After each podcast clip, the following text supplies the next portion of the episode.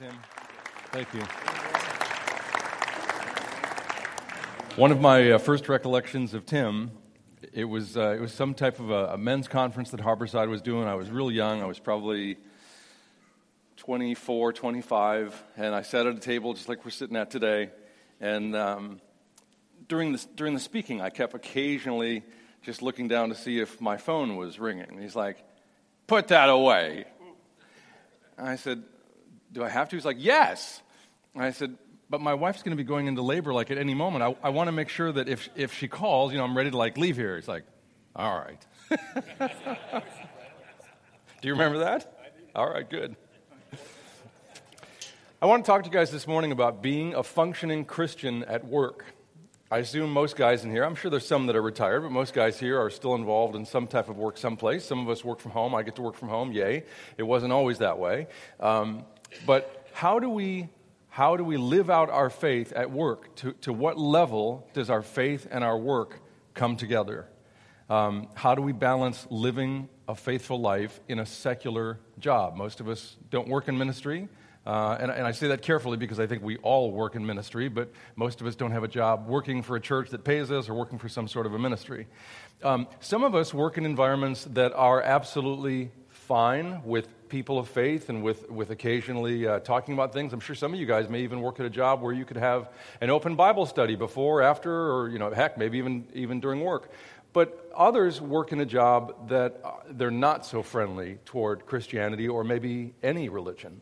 And I think we'd all agree, if, if we've been around for a little while, that uh, in general, in the United States and maybe even around the world, it's a lot less friendly to be a Christian than it was 30, 40 years ago. I mean, as I, you know, you think about prayer in school back in the 40s and 50s, that all changing, and you just think about how so many things have changed. And if we look to Europe and see what's, what's maybe coming this way, and hopefully not, they're kind of in a, a post Christian environment. You know, the churches are empty, and it's, it, you're, you're only a wacky person if you, if you believe in that God stuff.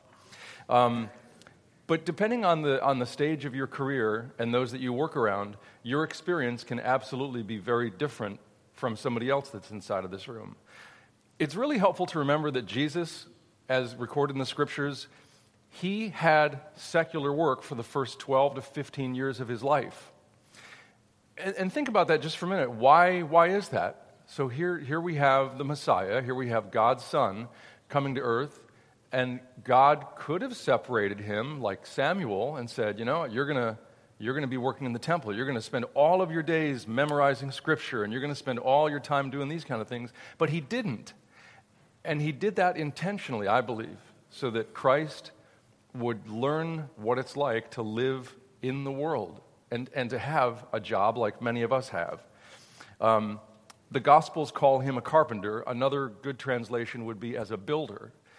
And what's really interesting is if you look at all the parables that he taught, at least half of them have this whole building concept in mind, whether it's um, the builder in two different kind of houses and where it was built, the builder of a tower and what it would, what it would take to finish that project, and do you have what it takes? And I think it's so helpful for us to realize that he had some of the same frustrations that we do. He got to work around folks that were God honoring, and he probably worked around a lot of folks that were not God honoring. Um, there's a, there's a thought that I had for years when I was much younger, and maybe some of you guys do too, that secular work and ministry work are two different things.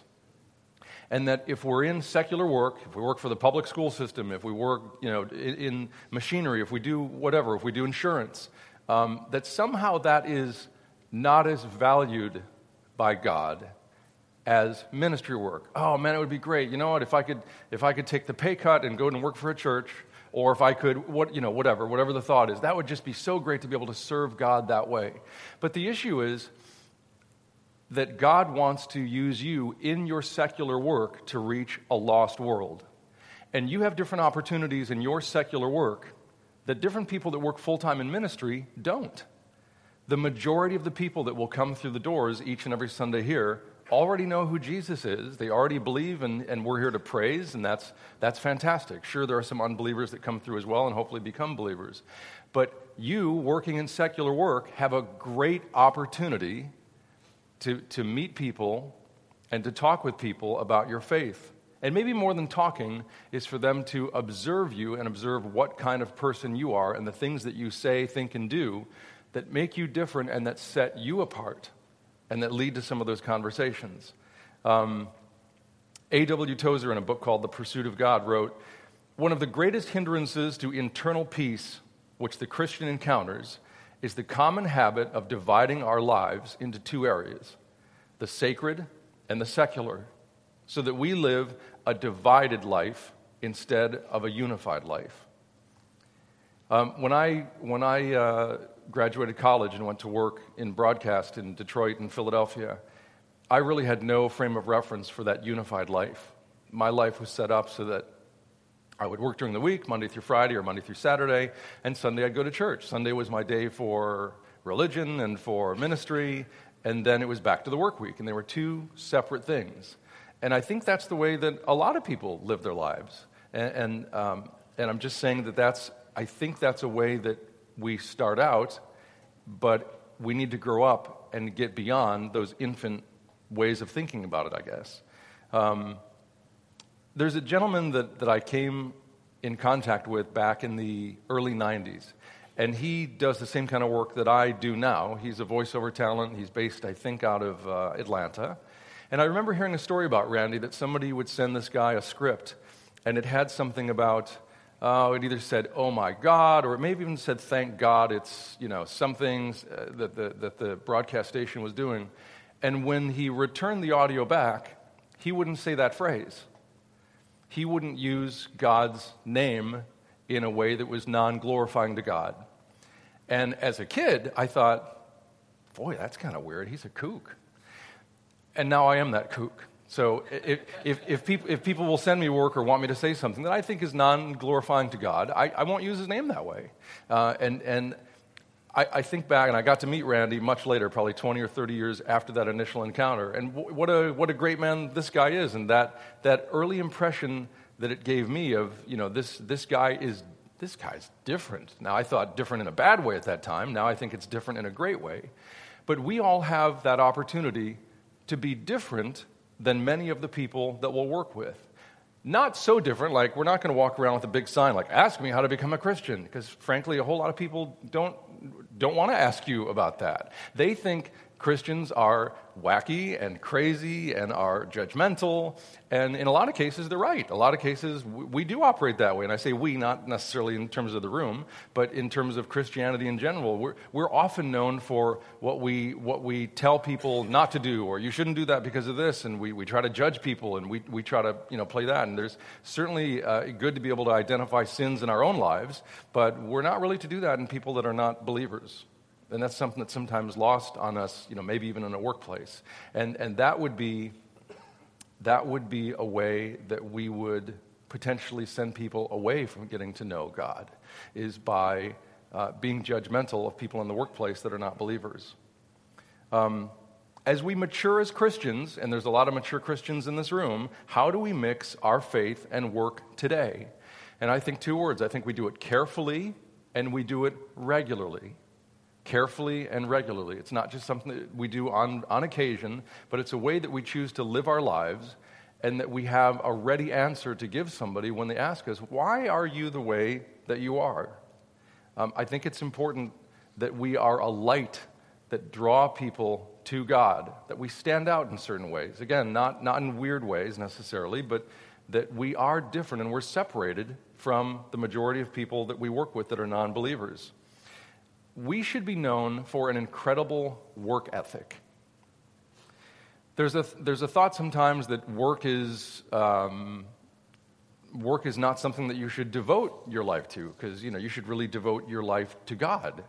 But God invented work. He invented work for us to do, to be able to, to live and survive, and to be able to bless other people and take care of our families, and also to intermingle with different people that are going to give us opportunities to have those conversations with people we need to stand out in the way that we treat our coworkers. That doesn't mean that we're meek. It doesn't mean that we get walked upon. It doesn't mean that we don't take a stand at certain times. You can still be a very strong Christian, have a great work ethic, and you can still choose to be kind to people. Um, the way that we talk about our families, and our friends. I'm sure that there are some of us in the room that will sometimes uh, laugh and joke and maybe have some potentially degrading things to say about our spouses or our ex spouses or, uh, or our kids or, or different people that we have come in contact with. The way that we speak about different people is noticed by a whole lot of folks. And if we truly do want to be mixing ministry and our secular work together, we should be careful about the way that we talk about different people in our lives. Um, read the Gospels and take a look at not just what the early church believed, but what they did. Read and take a look and see what they did in the book of Acts and how they treated one another, how they took on each other's burdens, how they supported the sick and the poor, the widows and the orphans. Are you, as a Christian, involved in any of those areas? Do you have a story to tell or to share about some of the things that you've done in those areas? And if not, why not? Those are the things that can draw people to question what's different about you? There, there's something that's different. What is that? And that is the door that's opened up in terms of, well, I'm a believer in God and His Son Jesus. And it's a great, great way to potentially draw people in. It, it doesn't need to turn, you know, the first time somebody asks that question, it doesn't need to turn into an hour dissertation and an immediate Bible study. But a quick answer can lead to a planted seed that can lead to much more discussion and potentially somebody becoming interested. We should use our language to honor him, and that can be a cue to people that we're believers. Um, I don't know if anybody in the room ever listens to Dave Ramsey, but you know Dave Ramsey is a finance guy on the radio, and if you just listen casually, occasionally you hear him when somebody says, "Hey, Dave, how you doing?" And I, I think it's something like, you know, "Blessed beyond what I deserve." And just those, those little words that you put in from time to time, different places, can make a huge difference and can be, again, a seed planted to show people that you are a believer and invite them to ask some questions. So here's, here's a question Would your coworkers be able to say that you're a Christian, that you're a believer?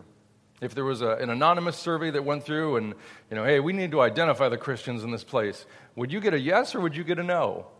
Would they know? And, and if they don't know, then again, I would also ask you why. If you've worked with people for more than a year, if you've worked with people for years and years, they should probably know.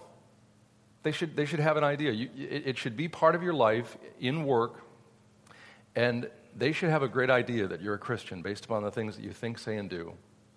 Um, one, one other area that I guess I struggled with early on in my career was that if you have a family, we should be just as intentional with our time with our family as you are at work. Um, many times as men, we will put in a really solid day at work and we'll work eight, nine, ten hours. And then we come home and we're absolutely exhausted. And the rest of our family, whether it's our wives or whether it's our children, get just the leftovers. And that's something that I think I did poorly in my much early years. I, I think it was probably in my 30s that I finally recognized that, you know, this is not healthy. I'm, I'm building my own little kingdom here, but part of my family may be suffering, and they were. And there was a book that I read that was so helpful along the way. And if, if it's something that you may struggle with just a little bit, I would really encourage you to pick up a book that's called When Work and Family Collide Keeping Your Job from Cheating Your Family. It's by a gentleman named Andy Stanley out of uh, Atlanta. And I wish somebody would have told me about that book when I was 18, 19, or 20 years old. Instead, it took me until I was in my 30s to discover it. But the, the basic premise of his book is that as a Christian, we are going to have lots and lots of demands on our time, both at work and with family and other interests outside of work. And somebody in that mix has to be cheated. And more often than not, we choose to cheat on our families. He makes the, the point in the book, and I'd encourage you to read it, that we should really be cheating our jobs. Cheat at your jobs. Still be a great employee, but it's, it's really interesting how he lays that out. I want you guys to imagine just for a minute if you felt confident enough in your faith that you could share it when the time is right with people at work. And what would that look like? And if we knew enough about God's word and his plan to defend our faith when it's under attack. And it will be under attack. It is under attack. It's under attack in America and around the world. It's, it's, not, it's not cool anymore to be a Christian in many places. Here in the South, we're a little protected from that. If you guys uh, had jobs or travel a lot to Silicon Valley or spend a lot of time in the, in the North in New York, um, we're definitely a minority as a group of believers. Do you know enough to be able to defend your faith if somebody says, wait, wait, wait, you believe in that make believe, magical, invisible God in that book that's just full of errors? Do you know what to say to that? Do you know enough to, to, to say, which errors are you talking about? To which 99%, well, I don't know. I've just heard there's lots of errors in that thing. And besides, it's changed over the years. How so? Uh, hopefully you do. Hopefully you have enough grounding to be able to say to folks, well, here's what I believe and here's why I believe it. Um, imagine what it would be like if Christians stuck out at work so much, not because we're judgmental and we're pointing and we're identifying everybody's sins in the room, like the Pharisees did, but because we were the most generous people, the most giving people. We were the people that somebody would want to go to when they needed help, when they needed advice, when they needed to work through a really difficult problem, when they were having a rough day. We're the people that would be uplifting and full of joy at work. That's something that people desire. If you can live that way at work, you will draw people to you, and hopefully you'll have the answer for why you are that way. That's something that could lead many, many people to embrace God, His family, and become a believer in a resurrected Lord. Um, this past week, uh, had some folks come and clean some windows on my house. It's a two story house. I've had a couple friends over the years that either through putting up Christmas lights or doing something else have fallen off ladders. And so I've made it kind of a thing of mine. I'm not going to do high work on the house. I, I really want to have a decent neck and I, I don't want to end up in a cast. So I'll gladly pay people to do it. So I paid some folks to come out and clean, uh, I don't know if it was 40 or 50 windows or whatever it was, but trying to sell, uh, sell the old house up in Tarpon Springs. Uh, and it reminded me of something that happened about 10 years ago. 10 years ago, I'd hired some folks to come and to clean windows. And it was a, a young couple. I don't, I don't know if it was a couple or if they were just coworkers, but uh, a guy and a gal that were probably in their mid 20s. And they came to clean windows, and it was going to be a three day process for them. Um, and through all of that, I learned that they were Scientologists, and they were coming up from Clearwater. And I found them to be hardworking, great people, and I asked lots and lots of questions because I'd, I'd, heard things about Scientology, but you can read things about certain subjects in life, but when you finally make a connection with somebody that is that, that's when you can really become enlightened to what's this about? What, what? So I had so many different questions, and I think, I think they really, really thought man, here's a guy. Maybe we can bring him in. Maybe, maybe, maybe right? And so I, I, think at the time I was in seminary, and so, you know, and I, I have the exact opposite thought. Here's an opportunity, maybe plant a seed. So day three, I think they're going to be wrapping up. I still have different questions, and I'm intrigued by, by what they do. And they're, they're part of the Sea Org in Scientology, which is like, that's the upper echelon. That's you devote your life. I think that's you sign the billion year contract that you'll serve whoever, the, you know, Xenu, the, the god of the volcano, and what hydrogen bombs, I don't know all of it. Um, so I invited them to dinner. And uh, we got through most of the dinner. And I said, All right, you know, my heart's beating a little faster because I know I'm, I'm going to try to lay out my belief for them and why it's important that I share it. And as carefully as I could, uh, I said, You know, you guys, are, you guys are wonderful people. You guys have done great work. You are clearly wonderful, wonderful human beings. I'm so thankful for all the things that you shared with me and how, how you helped me to understand Scientology and what it is that you believe. I said, I, I would be remiss if I didn't share with you my beliefs and where they come from and, and why, uh, why it's important for me to share. And I, I told them about Christ. I told them about Jesus as the Savior and how He came to save the world and how He came to save them as well. And it's not through any actions that we do. It's not because we're good. It's not because we're bad. It's because we accept. So I tried to give them the gospel message. And at the end of it, the gentleman spoke up and he said, I, I got to be honest with you. You are, you are not like any Christian that we have come in contact with. And I thought that was odd because I, I, I, didn't think I was anything special in terms of my belief or how I presented things to them. And I said, Well, what, what do you mean? And he said, Well, we haven't had a whole lot of of interaction with different Christian people, but he said, You remember when Hurricane Katrina happened? I said, Yeah, I remember it real well. I said, All right. We were part of a team that loaded up a semi truck full of food and water and supplies. And we, we drove up to New Orleans. And uh, we set up a few tents and we started to hand out food and water to everybody. And he said, We also had some of our other material that would, you know, help, help people improve their lives. And he said, um, The only Christians that we came in contact with were about three or four people that would come by, look at what we were doing, and scream at us that we were going to hell. One of them threw a Bible at us. He said, So that's, that's our reference for what being a Christian is. And that saddened me so much because the believers that did that and the believers that chose to be judgmental and to point the one finger forward and the three or four back potentially separated these guys from being accepting of our Lord. Because when you think about it, how Jesus came to the earth, Jesus had he had perfect knowledge of everybody. He knew what was in your heart and in your mind, and your heart and mind and everybody. He knew what everybody was thinking.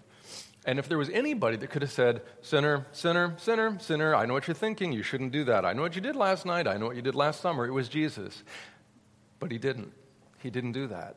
Now, he didn't whitewash everything. He didn't say, you know, hey, everything's fine. I'm, I'm here. I'm your Savior. Do whatever you want. I mean, he said, go and sin no more. But too often, I think, as Christians, we can be known for being judgmental. And the experience that those Scientologists had separate people from our true God. So I hope it work. I hope it work. You have certain things that you think, say, and do that slowly and over time plant seeds in people's minds for them to potentially become believers and to someday have that conversation to invite them into faith, invite them to experience some Christian activities, invite them to a place that's open to people of all types, of all beliefs. And, and I, I just, I hope and pray that that will be something that you'll think about. How do I mix and integrate my faith and my work? Because the fields, oh man, they are ripe. There are so many lost people that we work with. And you, you have been called into ministry to reach those people. Those are the people that you may be the only Christian contact that they have on a, on a deep level. Sure, they come in contact with all kind of people that are Christians, but you, as somebody that you work with them day in and day out, you spend six, eight hours a day with those folks. You're going to have much, much more influence than somebody that's in full time ministry that they never meet. Would you guys pray with me, please? Heavenly Father, thank you so much for our Savior. Thank you for Christ and all that He did. Thank you for His examples in the New Testament, Lord. Thank you that He became one of us, that He worked in secular work for many, many years, and that we have the recording of the way that He interacted with people, the things that He did, the things that He said. Thank you, Lord, that it's not by anything that we can possibly do but you've already done it for us. Thank you that all we need to do is accept. And now that most or many of us have accepted, Lord, I pray that you'll help us to come up with different ways of putting that into practice to reach the lost for you so that the kingdom is expanded and you are glorified. It's in Christ's name that we pray. Amen.